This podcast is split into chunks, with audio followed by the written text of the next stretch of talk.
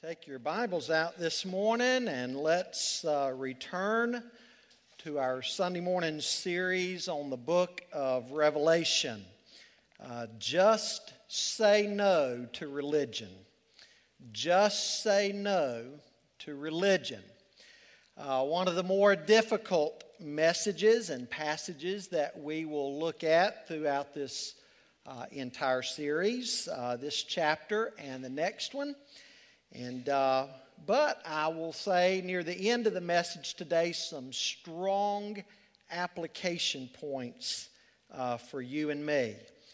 Revelation 17, John says, Then one of the seven angels who had the seven bowls came and said to me, Come, I will show you the judgment of the great prostitute who is seated on many waters with whom the kings of the earth have committed sexual immorality, and with the wine of whose sexual immorality the dwellers on earth have become drunk. And he carried me away in the Spirit uh, into a wilderness, and I saw a woman sitting on a scarlet beast that was full of blasphemous names. And it had seven heads and ten horns. The woman was arrayed in purple and scarlet and adorned with gold and jewels and pearls, holding in her hand a golden cup full of abominations and the impurities of her sexual immorality. And on her head was written a name of mystery Babylon the Great, mother of prostitutes and of earth's abominations. And I saw the woman drunk with the blood of the saints, the blood of the martyrs of Jesus. When I saw her, I marveled greatly. But the angel said to me, Why do you marvel? I will tell you the mystery of the woman and of the beast with seven heads and ten horns that carries her. The beast that you saw was and is not and is about to rise from the bottomless pit and go to destruction. And the dwellers on earth whose names have not been written in the book of life from the foundation of the world will marvel to see the beast, because it was and is not and is to come. This calls for a mind with wisdom. The seven heads are seven mountains on which the woman is seated. There are also seven kings, five of whom have fallen. One is, the other has not yet come, and when he does come, he must remain only a little while. As for the beast that was and is not, it is an eighth but it belongs to the seven, and it goes to destruction.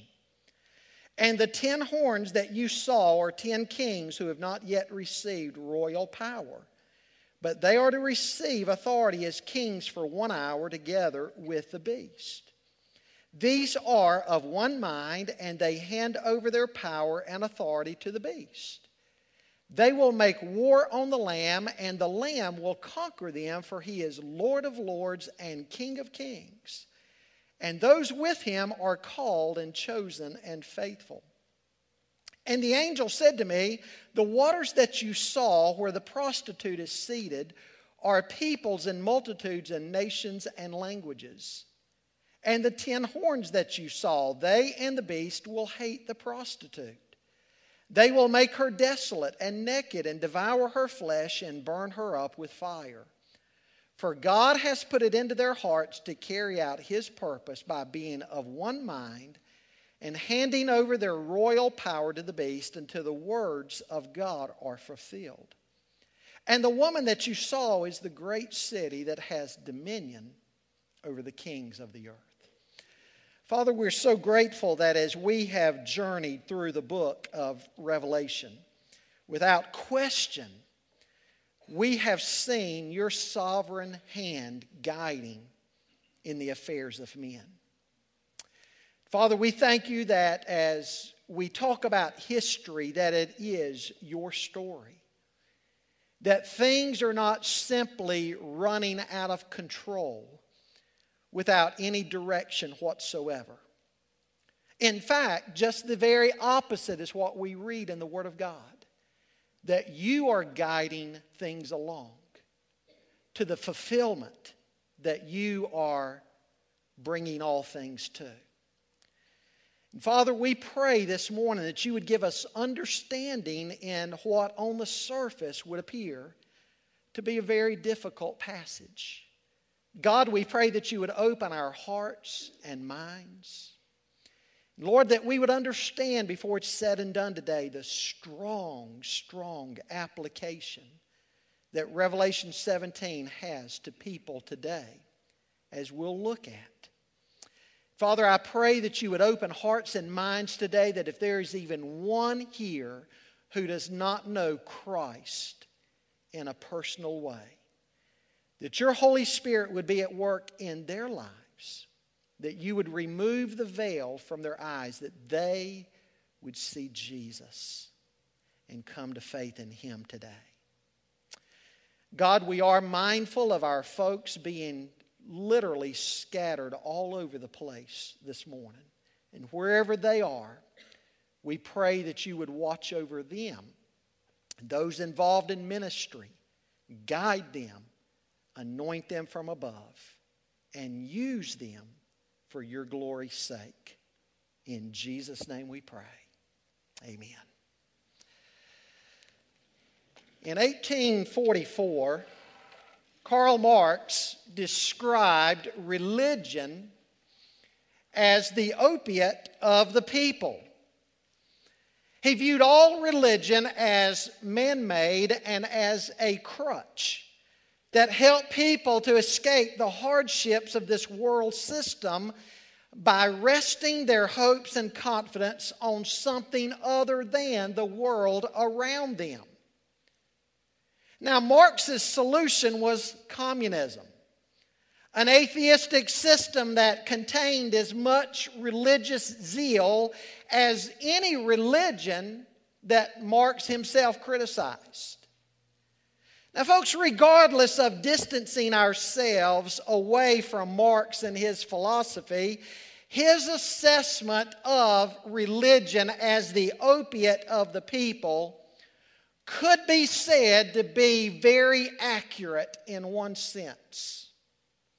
People are incurably religious. Missionaries report to us that no matter how deep the jungles are that they enter into, when they find isolated tribes and peoples, along with those tribes and peoples, they also find altars and idols. Christian apologists, those who defend the Christian faith, make a good point here. Uh, they say that this is one of the best evidences for the existence of God. This universal desire to worship a supernatural being is, in and of itself, evidence of a supernatural being. As they point out, wherever there is a natural desire, it is because there is a corresponding reality. For instance, there's hunger, the desire to eat, because there is the corresponding reality of food. If there were no such thing as food and the need to eat, then we can assume there would be no such desire as hunger. And so the fact that men everywhere in all periods of history and in all cultures, whether educated or uneducated, rich or poor, red, yellow, black or white, whether in remote areas disconnected from the rest of the world or in major population centers, the fact that men everywhere have this tremendous desire to worship God is great evidence that there must be a God. Augustine was right when, uh, when he wrote, O God, thou hast made us for thyself, and our hearts are restless until they find their rest in thee. Now, folks, the desire to worship is good. It shows us that God has made us, God has created us with this God shaped vacuum inside of us that nothing but a relationship with Him can satisfy. And so, this desire to worship is very good. but it can also be corrupted. You see, men will worship someone or something. If not the true God, then men will worship false gods of their own making. One cannot help but think of Moses there on the mountain as he was receiving the Ten Commandments from God. While he was there up on the mountain, the people below felt like he was being detained too long and they felt like something had happened to him and perhaps Moses wasn't going to return to them. And so, what did they do? They took off all of their gold earrings and their jewelry and they gave those to Aaron and they said, Make for us a golden calf. And Aaron did that and they bowed down and they worshiped that golden calf. They worshiped that idol. Satan, no doubt, uses man's desire to worship to his own advantage. He uses this as a chance to deceive man into worshiping the wrong thing. Now, once we enter into the end times that we've been looking at since chapter 6 of the book of Revelation, despite the fact that the true church has been taken out raptured out and saved from God's wrath to come. Nonetheless, religion is surprisingly still going to be very much a part of unredeemed man's life. Chapter 17 is a testimony to that. Chapter 17 is about false religion, false faith. God has judged everything else, and so now he is about to judge false religion. That's essentially what chapter 17 is all about. Now, we meet a woman in this chapter. Women figure in very predominantly in the book of Revelation. In chapter 12, we see a wonderful lady. In chapter 12, that lady represents the nation of Israel, and we know that according to the flesh, Jesus was a Jew. He came through Jewish lines. And we see that picture of Israel being described as a woman in chapter 12. And then in chapter 19, we're going to see another lady, a wonderful lady. The lady that we're going to be introduced to in chapter 19 is none other than the bride of Christ. You and I are described as the bride of Christ. Now, in chapter 17, on the other hand, we see a wicked woman. She is the scarlet harlot. She's the devil's mistress. She represents false religion. Commentator Robert Thomas writes this woman represents all false religion of all time, including those who apostatize from the revealed religion of Christianity.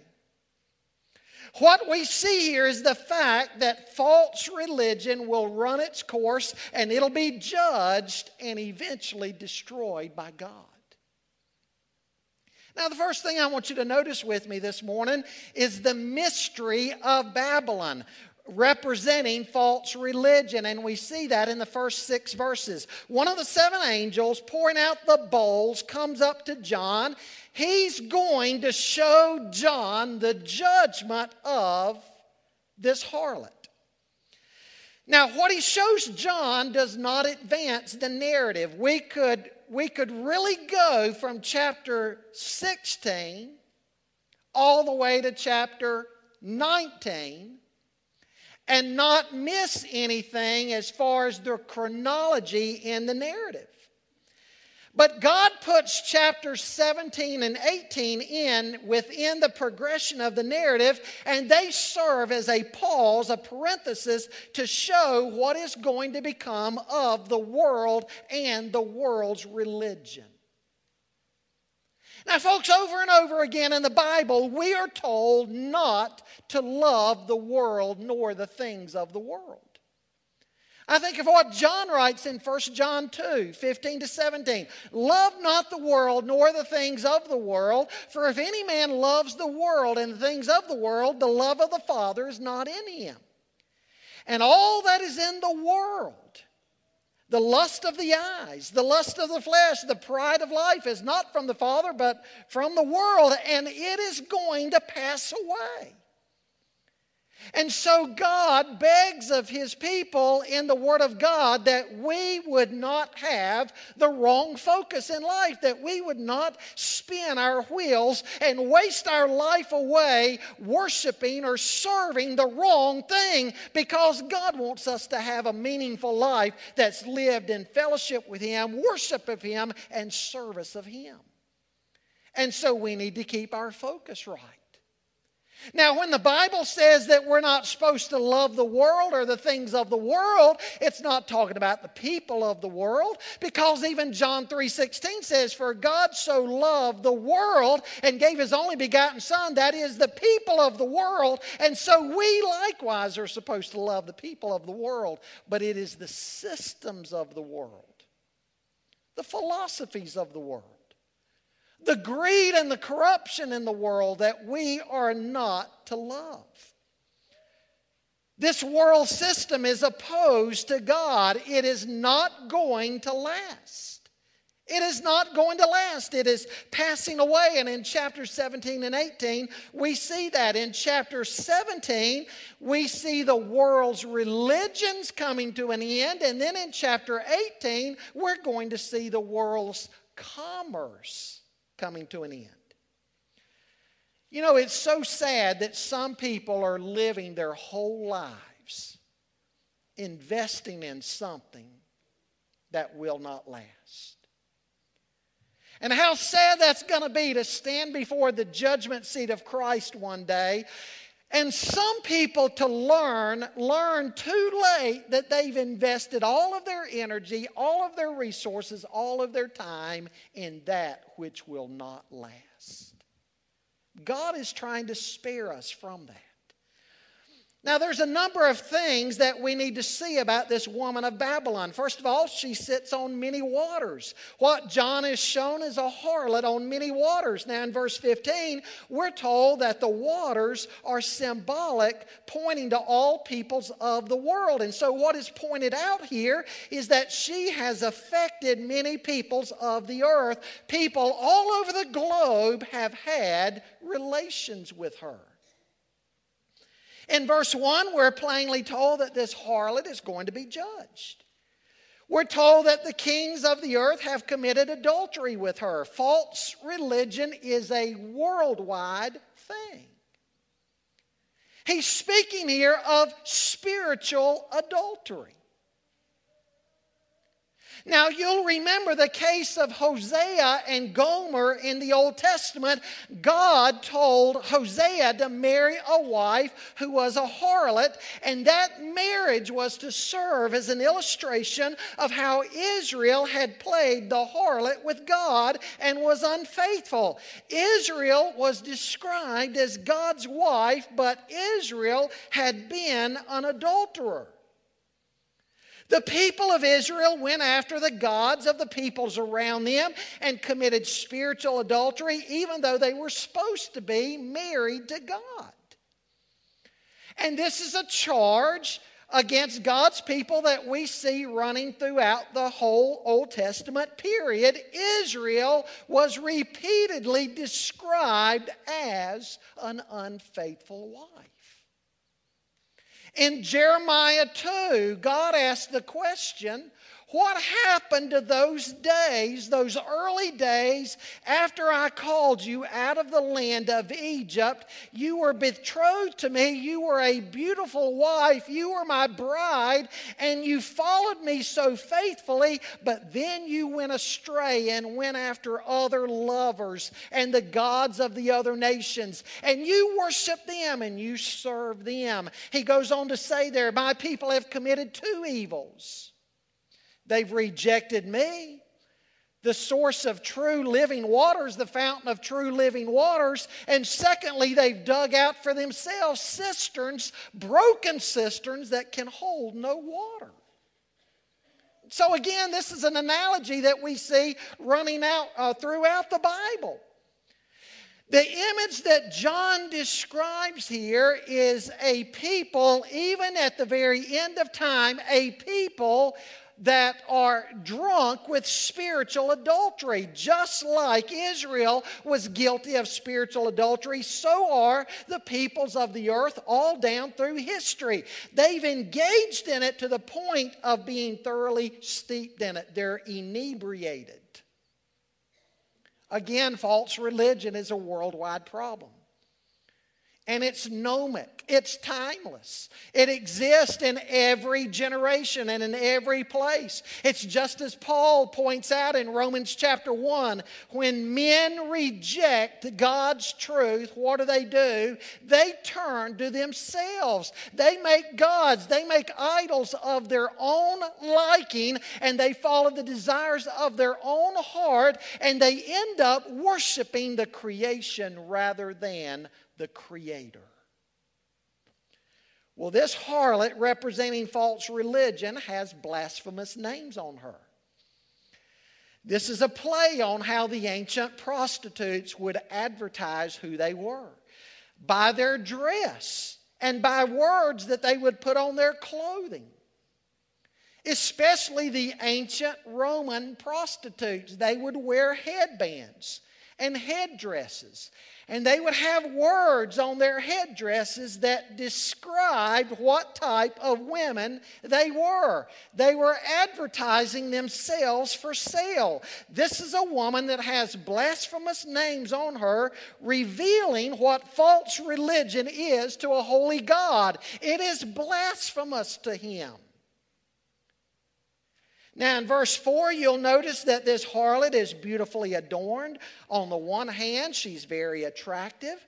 She is like a woman that looks nice. She's like a woman that a man would be attracted to as he looks at her. But that's not the whole picture because he goes on in verse 4 to describe the fact that this harlot is deadly. In her hands are abominations. She is spiritually deadly.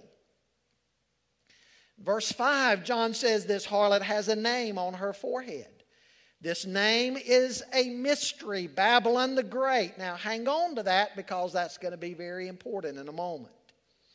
In verse 6, he says, This harlot has the blood of the saints on her hands. Now, who in the world is this woman? Now, without a doubt, again, I believe what's being communicated here is that this scarlet harlot is none other than false religion that has existed in every generation. Now, why is she called Babylon?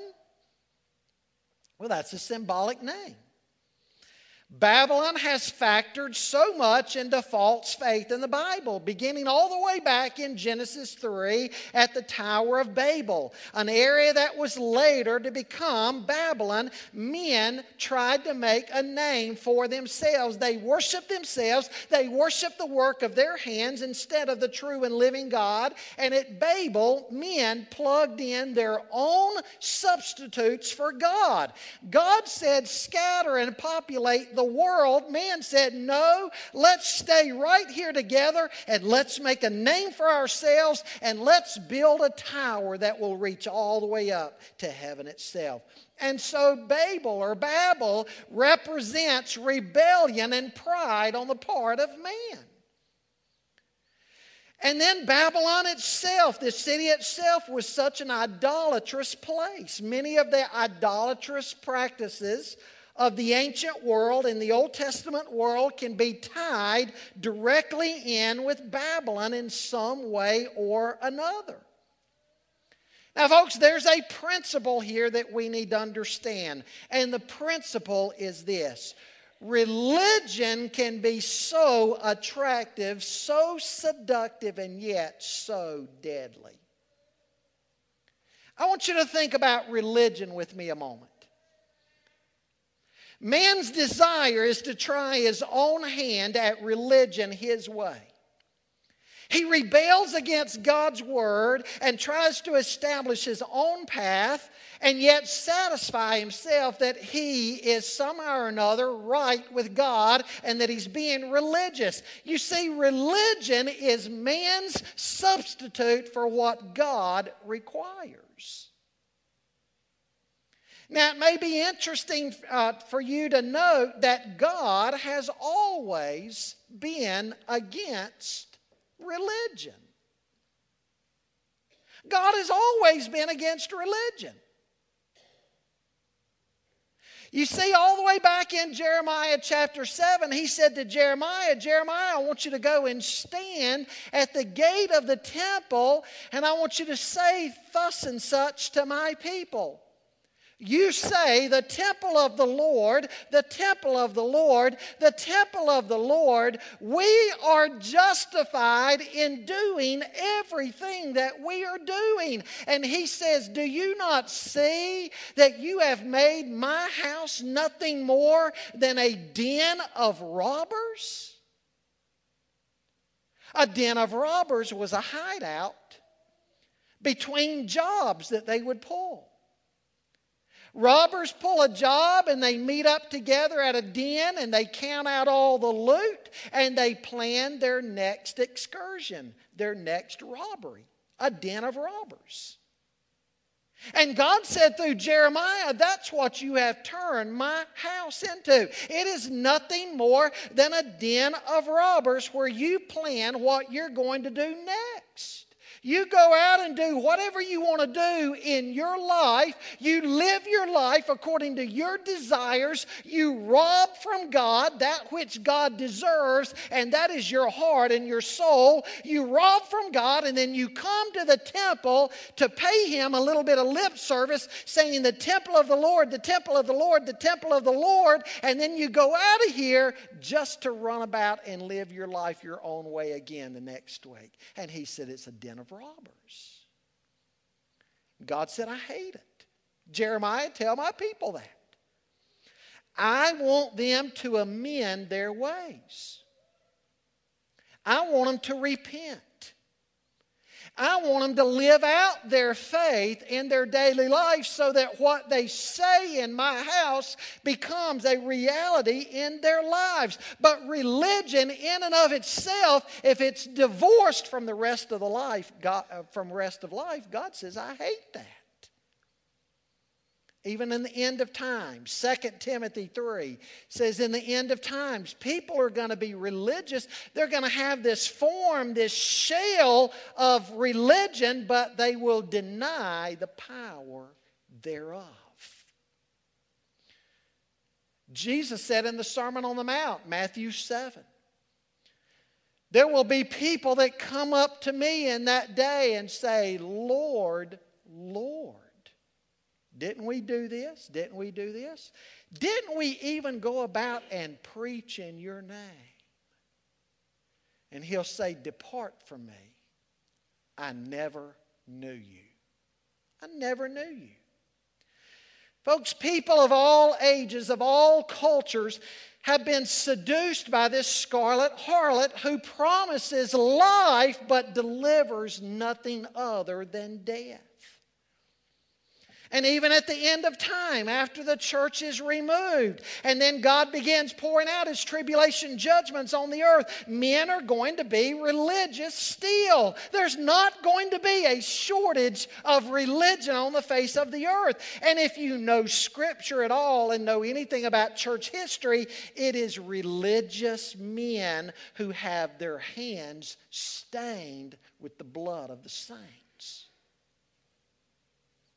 It's by and large not atheistic men, it's religious men whose hands are stained with the blood of the saints. Who was it that killed the prophets? Who was it that crucified the Lord Jesus Christ? Jesus said to the Pharisees on one occasion, You're like whitewashed tombs. You look so pretty on the outside. You're so decorated up and dressed so nicely on the outside, and you're so religious on the outside, but you're full of dead men's bones on the inside. They were religious, but dead. During the time of the Protestant Reformation, who killed the people who were trying to carry the church back to authentic worship? Was it the pagan men? No, it was churchmen. Read some about Anabaptist history as well, your ancestors in the faith. There were the magisterial reformers, people like Calvin and Luther, who wanted to continue to work within the structures to reform the church. And then there were the radical reformers, the Anabaptists, who insisted on a regenerate church. That the church ought to be made up of the redeemed. And that people, after they came to faith in Jesus Christ, needed to be baptized according to the New Testament as a testimony of their faith. And so they rejected infant baptism. So that means nothing.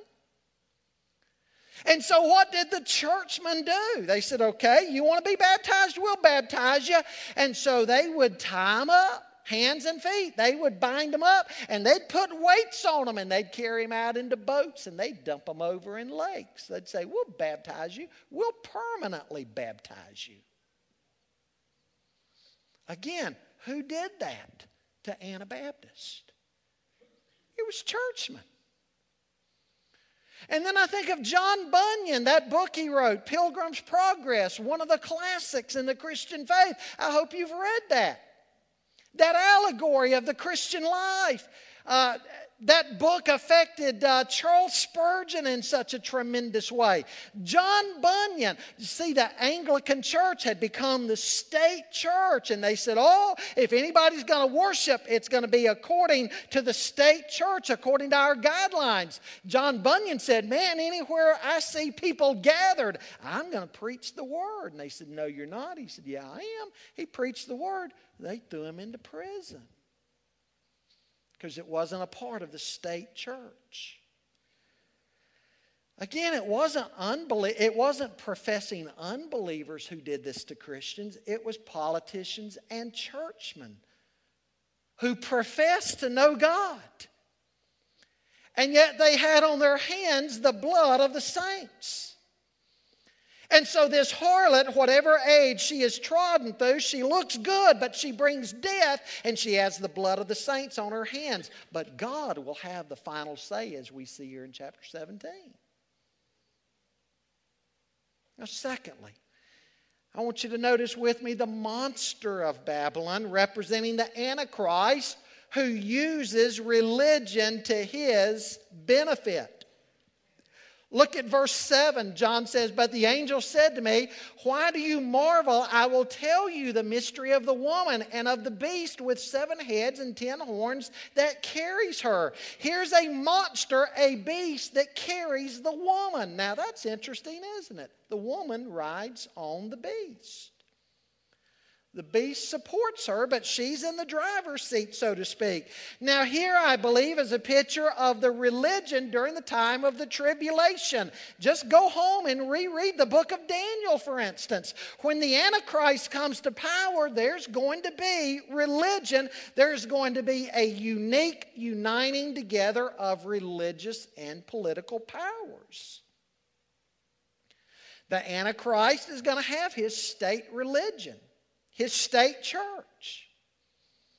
And throughout different periods of history and in different nations, the state and the church have been married together with disastrous results. Basically, what happens is that the state uses the church to advance its own agenda and begins to try to control what can and cannot be preached. That's going to be the tactic of the Antichrist. This beast has seven heads and ten horns. We met him back in chapter 13. Back there, we saw the beast had a fatal blow to his head, but it was healed. That ties in with verse 8 here. Now, folks, what all are we to make of all this? We're told in verse 9 that the seven heads are seven mountains on which the woman sits. Obviously, that makes us think of Rome. Rome was a city built on seven hills, but we're told further what these seven mountains are. There's seven kings, five have fallen, one is, the other has not yet come, and when he comes, he will remain only a little while. Now, sometimes mountains in the scripture stand for kings and kingdoms. What's being communicated here is an outline of the major world powers that we see in the Bible. By John's day, five of them had fallen Egypt, Assyria, Babylon, Greece, and Medo Persia. All of those major powers known to the biblical world were history by John's day. And then he says, one is. Now, that would have been Rome. In John's day, they were in power. Now, all of those kingdoms had had the scarlet harlot riding on them. Those kingdoms of the world were filled with false religion, every single one of them. And he says, one has not yet come. That'll be the kingdom of the Antichrist. And when he comes, he'll only be in power for a short period of time. But guess what? During his reign, false faith will be present. He's even going to sign a covenant with Israel. And in the middle of Daniel's 70th week, he breaks that treaty. He goes into the temple. He sets himself up as a God to be worshiped. That's the abomination that causes desolation that Jesus spoke of in Matthew 24. And so the scarlet harlot rides again. She's been riding all the way down through human history. She rides during all these world powers and kingdoms.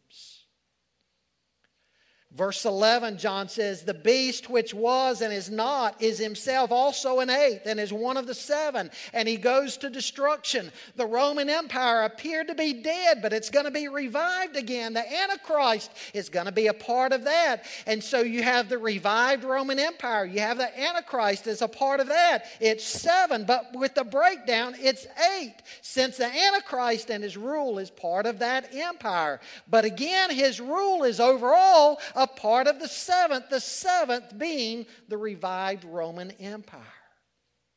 Are you confused? Well, the ten horns are ten kings. Not one of them is his own power and his own right, but they all have authority as kings, and they receive authority with the beast for one hour. Their rule, the rule of the Antichrist, is short lived, and these kings have one purpose they give their power to the beast, the Antichrist. And so here are 10 kings or rulers. All of them have power, but not ultimate power over the others. But there is one who is clearly in charge over all the others. He's the unmistakable ruler, and he's a monster. Now, folks, what does this monster of Babylon, this political power, do? He does two things, and they appear not to be in chronological order. In verses 15 and 16, the Antichrist and his forces will turn against the scarlet harlot. They'll turn against this false religion that they supported and propagated. And then in verse 14, they assemble themselves to battle. They wage war against the Lamb. This is the battle of Armageddon. And we'll see in chapter 19 that the Lamb, the Lord Jesus, wins and he establishes his eternal reign. But again, before that happens, false religion, along with the Antichrist and his political forces, will turn against those who have come to true faith in Jesus during the tribulation. And then the Antichrist will also turn against the very religion that he once tried to use for his own purposes. Now, even though chapter 17 addresses the fall of false faith, there's some things you and I need to understand right now that makes all of this so applicable to our life right now. You see, you read this chapter and you say, Preacher, what in the world does this have to do with my life right now? That's probably why, unless we were preaching through the book of Revelation, you wouldn't really preach on this passage. I mean, have you ever heard anybody preach on Revelation 17? Probably not. On the surface, what does it have to do with you and me today? Folks, it has everything to do with you and me today. Lesson number one this world has no problem with religion. The world is religious. What does the world say?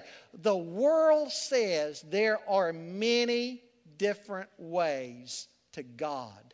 Just pick your way and be sincere. Have you ever heard that before? Sure, you have. They would describe it like this that God is sitting atop a mountain and going up a mountain. There are many different paths on all different sides of the mountain that you can take to go up. And the world would say all of those paths ultimately lead to the top where God is. Just pick your path. And let the next man next to you pick his path. Live and let live. You don't need to tell anybody else about your faith in Christ. Well, that would be hateful and intolerant. You mean you're trying to say your path is the only way? You remember about 10 years ago the wrath of the press and the wrath of the world that Southern Baptists incurred when Southern Baptists put out pamphlets of how Christians can pray for Muslims and witness for Muslims, that Muslims could come to faith in Jesus Christ and be saved. What did the press say? The press said, Who are these Southern Baptists? Who do they think they are? You mean they're implying that Christians are saved? Saved and Muslims aren't? How dare they say something like that? That's the world's view of religion. That's the world's view. The world says just live and let live. But, folks, what's at stake here is truth.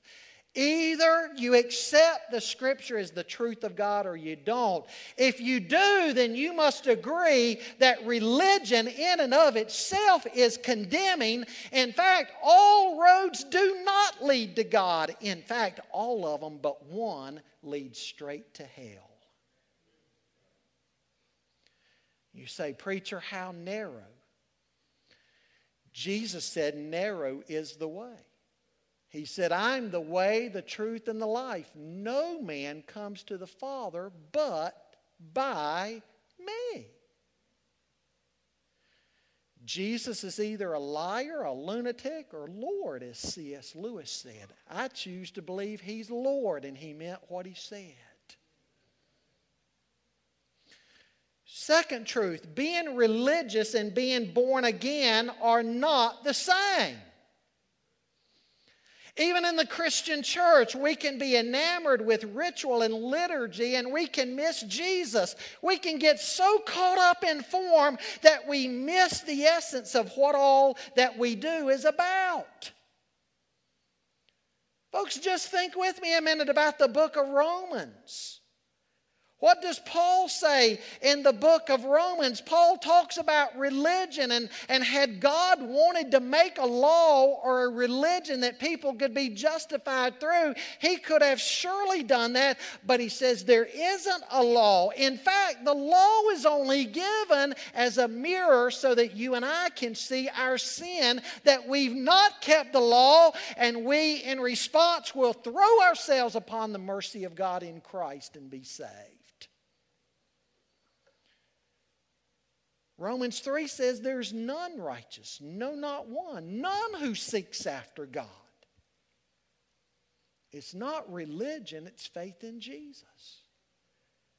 Jesus said to Nicodemus, a religious man, one of the leaders in Israel, one of the spiritual guides, one of the spiritual leaders. He said, Nicodemus, unless a man is born again, born from above, born of the Spirit, he will not see the kingdom of God. You've got to be born again. The Holy Spirit does His miracle on your heart, His miracle of regeneration, drawing you and me to faith in Jesus Christ. He takes that veil off of our eyes and we see the glory of God in Christ, and we're born again. We're reconciled with God. We have peace with God, and our lives are changed. It's a new birth. a spiritual birth. That's what it means to be a Christian. It's not about religion, it's about a relationship. All the difference in the world between religion and relationship. Are you religious or are you born again this morning? If you're just religious, you're lost. You need Jesus. Third and last truth know that the day is coming when you will not be free in your faith without consequence.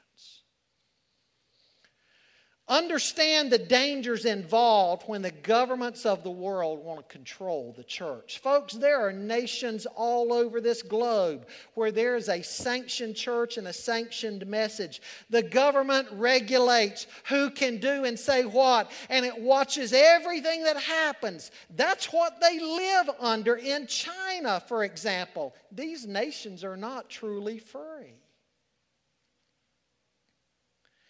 There seems to be a trend afoot in America right now to begin chipping away at religious liberty, the freedom of religion that's been a very important part of our culture for close to 300 years. And, folks, on this Memorial Day weekend, when we celebrate those who have fought to give us these freedoms, we need to remember that. Let's not forget the sacrifices they made because the battles they fought truly do matter. There are voices today that want to promote that you and I can have the freedom of worship, but not the freedom of religion. There's a big difference. Freedom of worship means you're free to do whatever you want to do inside the walls of this church, but just keep it here.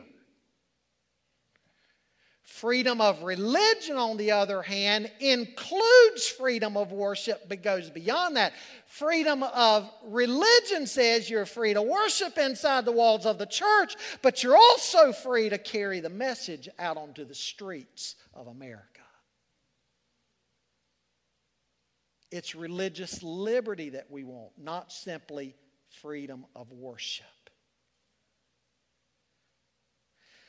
Even as we speak this morning, Southern Baptist colleges and universities have joined up with Roman Catholic schools and hospitals in a lawsuit against the government. I don't know if you've been reading about it in the press, it's been there. I think it's up to about 40 or 50 different institutions that have joined together in this lawsuit. The government says you must, regardless of your religious beliefs and convictions, provide for what we say that you must must provide for in health care. If you're a Southern Baptist school or a Catholic school, you must provide abortion coverage for your employees, regardless of what your religious convictions are. And so, Southern Baptists, along with Catholics, are about to be in court against the government. It's a religious liberty issue. Many are also saying right now, and it remains to be seen where it's going to land down, the government is going to force the issue that we must broaden our definition of marriage. If two men want to stand at this altar in this church and be wed together, and we deny them that opportunity, then we're going to be subject to some type of legal action. That day might be coming. And where that'll land and what type of fight it will be, obviously it's too early to say. Last month in Baptist Press, lawyers, not preachers, lawyers said churches who believe the Bible better go ahead and add a new article in their constitution saying that we as a body of believers affirm the biblical definition of marriage in Genesis 2 and in the Gospels being between a man and a woman. And lawyers are saying, again, not preachers or denominational leaders, lawyers are saying churches better get that in their constitution right now. You'll be getting a letter on that soon. Folks, let's remember today that all of this matters. All of the world systems are going to come crashing down one day. The Lord is coming back with a people and for a people who are prepared to meet Him. Which side will you be on? Which side will you be on? Would you stand, please? This morning, you might need Christ in your life. Maybe you'd say, You know, Pastor, I'm religious, but I need to be born again. Can you pray with me about that? Talk with me about that. There are those this morning that can pray with you about that, talk with you about that, take you out of the sanctuary into a side room, talk further with you about that if that's what you need. If you need a church home, we'd like to be your church home.